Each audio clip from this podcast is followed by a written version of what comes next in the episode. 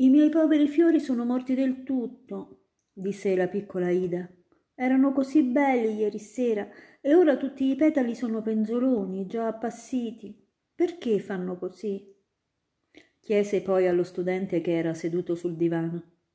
Lei gli voleva molto bene, perché sapeva delle storie meravigliose e ritagliava delle figurine divertentissime.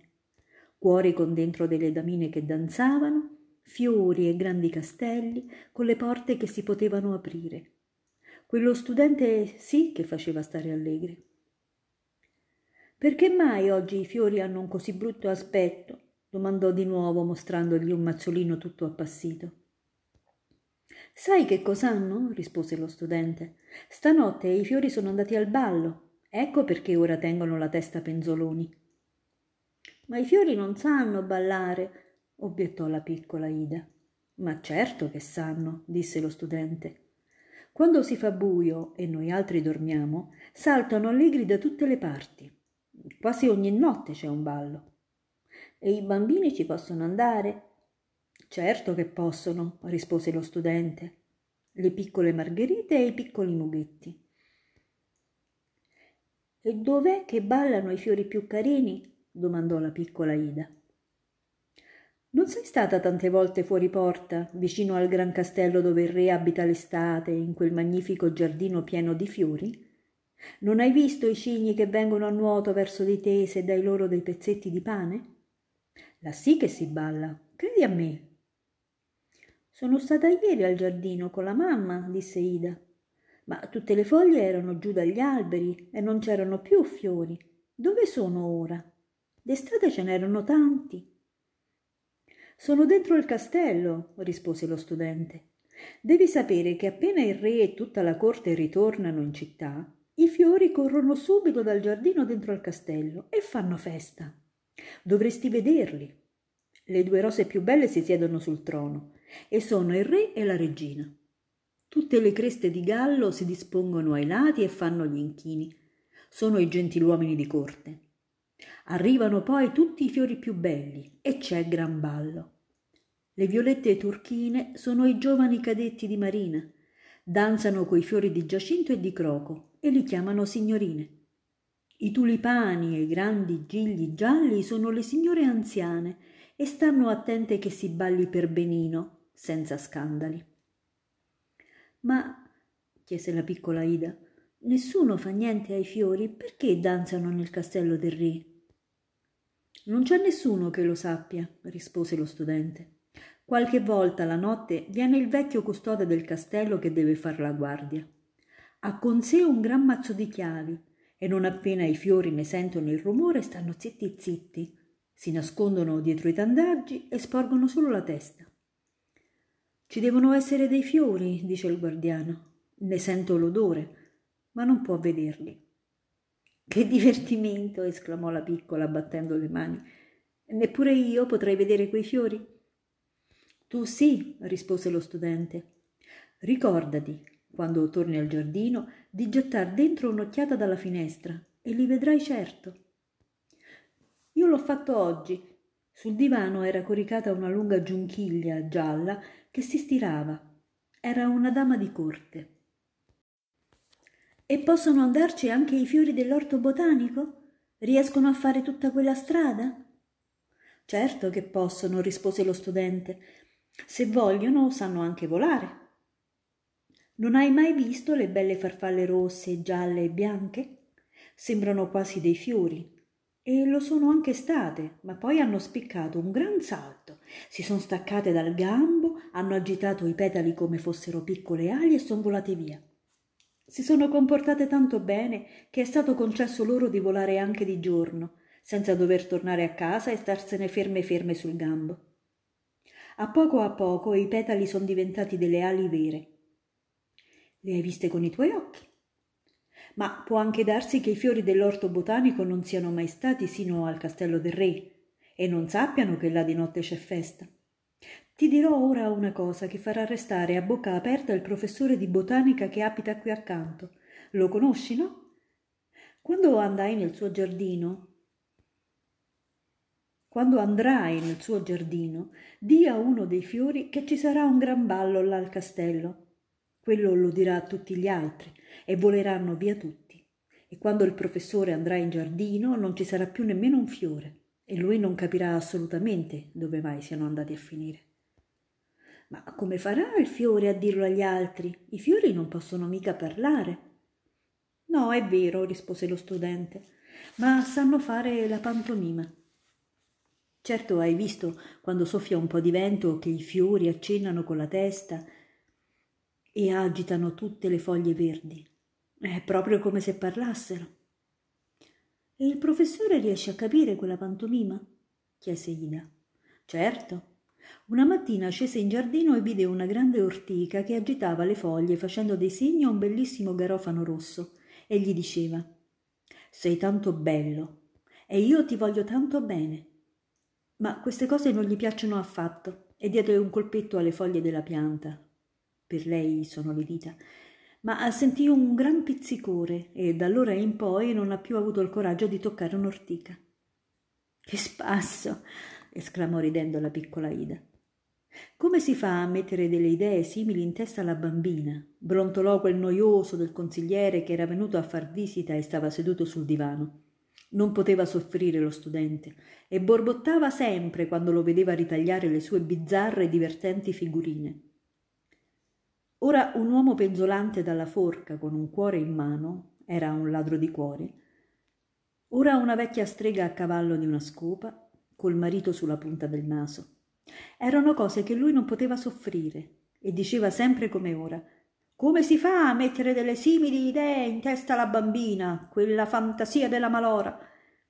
Ma la piccola Ida si era tanto divertita a sentire quel che lo studente raccontava dei suoi fiori e ci pensò molto. I fiori tenevano il capo a penzoloni perché erano stanchi di aver ballato tutta la notte. Erano certamente ammalati.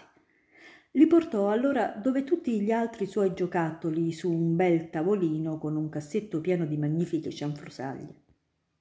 Nel lettino era coricata la sua bambola Sofia e dormiva, ma la piccola Ida le disse: «Devi proprio alzarti, Sofia, e per questa notte accontentarti di dormire nel cassetto. I fiori poverini sono ammalati e bisogna che si coricano nel tuo lettino, così che allora non guariscano». Così detto, tirò su la bambola, che la guardò di traverso e non disse neppure una parola, perché era seccatissima di non poter rimanere nel suo letto. Ida mise allora i fiori nel lettino della bambola, tirò su la coperta e li coprì per bene e disse loro di starsene ben fermi, che lei avrebbe preparato il tè, così avrebbero potuto rimettersi e la mattina dopo si sarebbero alzati. Tirò poi le cortine tutte intorno perché non avessero il sole negli occhi. Per tutta la sera la piccola non fece altro che pensare a quello che le aveva detto lo studente e quando venne anche per lei l'ora di andare a letto, volle prima dare un'occhiata dietro le tende che pendevano dalle finestre, dove stavano gli spien- splendidi fiori della mamma, giacinti e tulipani, e sussurrò loro pian piano: «Io lo so, stanotte andrete al ballo». I fiori fecero finta di non capire e non mossero nemmeno un petalo, ma la piccola Ida era sicura del fatto suo. Una volta a letto rimase un bel po' di tempo sveglia a pensare come sarebbe stato bello vedere i fiori ballare nel castello del re. «Ci saranno poi andati i miei fiori?» pensò e cadde addormentata. Si svegliò di nuovo nel cuor della notte. Aveva sognato i fiori e lo studente, col consigliere che brontolava dicendo che la metteva in testa de- idee sbagliate. Nella camera da letto dove stava Ida c'era un gran silenzio. La lampadina da notte ardeva sul tavolino e il babbo e la mamma dormivano. «Riposeranno ora i miei fiori nel letto di Sofia», disse fra sé. «Come mi piacerebbe saperlo». Si sollevò un poco e guardò verso la porta che era socchiusa. Di là stavano i fiori e tutti i suoi giocattoli.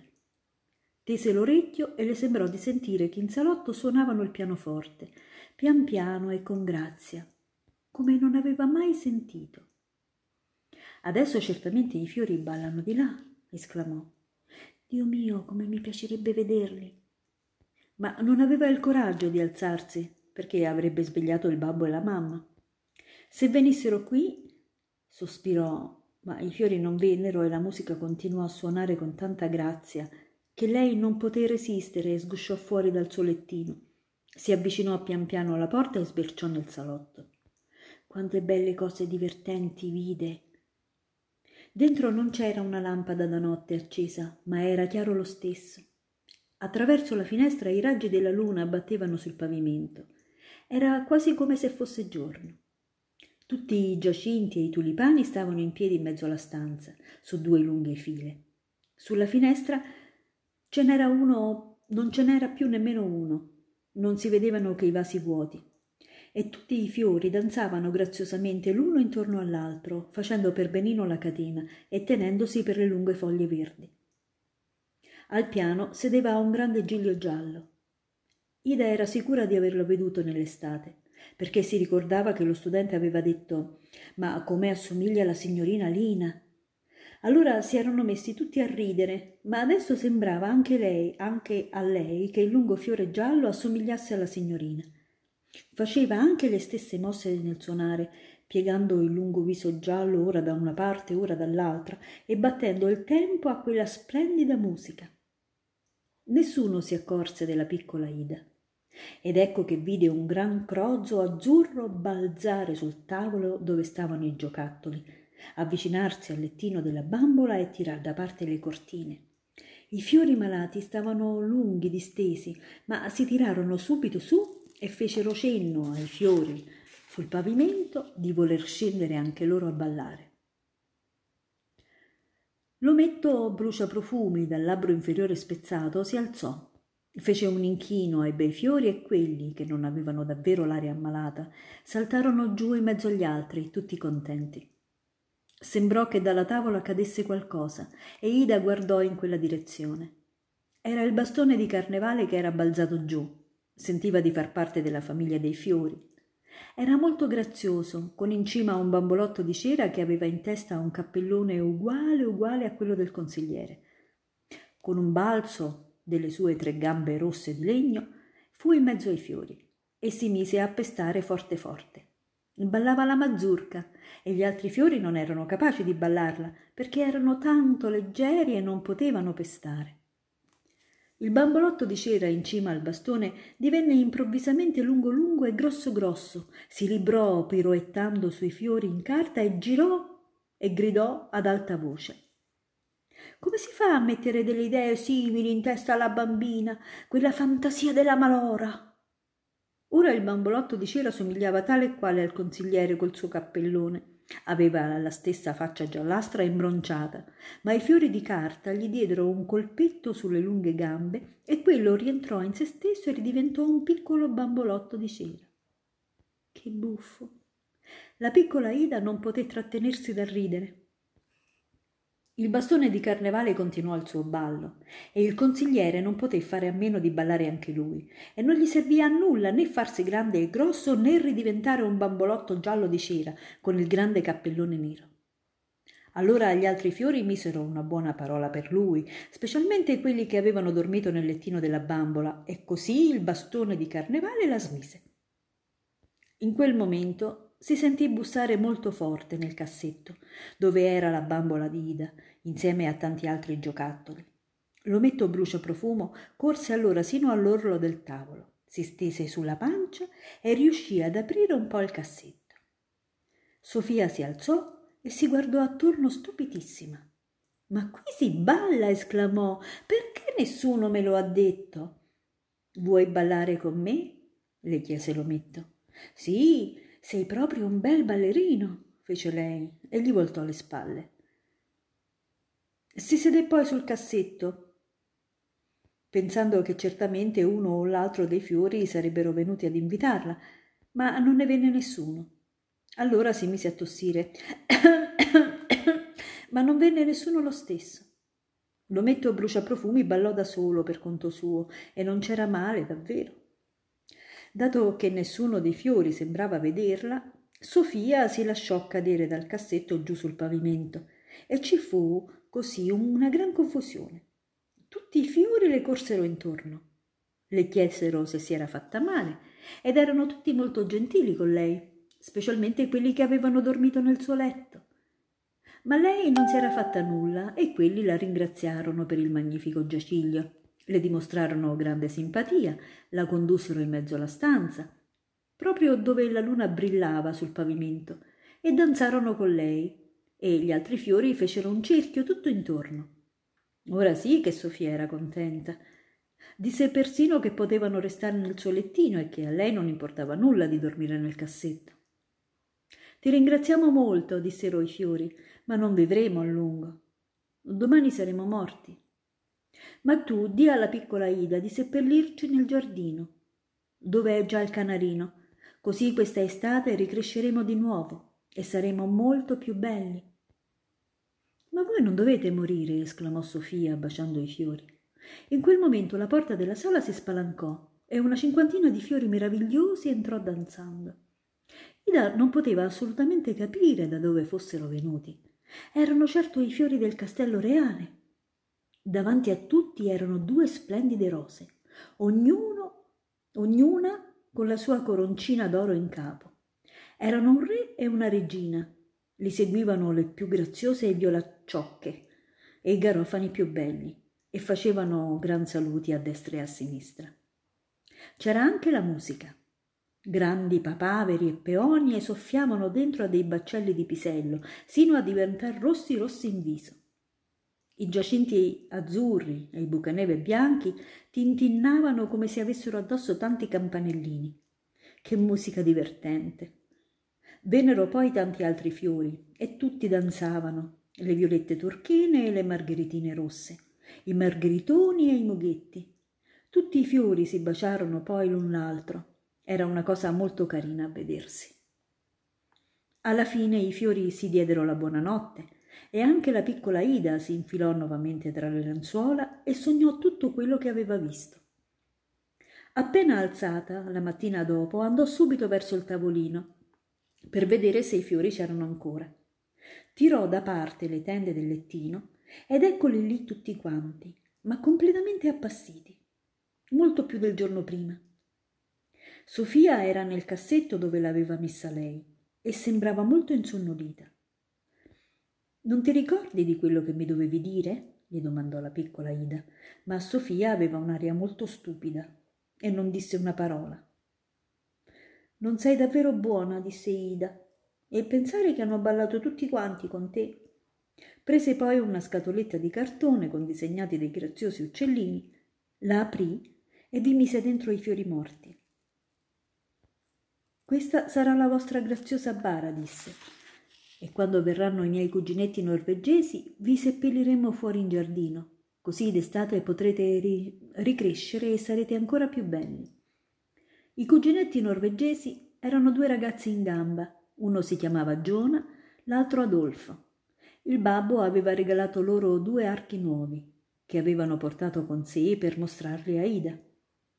Questa raccontò dei poveri fiori che erano morti e toccò poi a loro di seppellirli. I due ragazzi andarono avanti con gli archi in spalla e dietro procedeva la piccola Ida, con i fiori morti nella bella scatola. Nel giardino fu scavata una piccola tomba. Ida prima baciò i fiori, poi li depose con la loro scatola nella terra.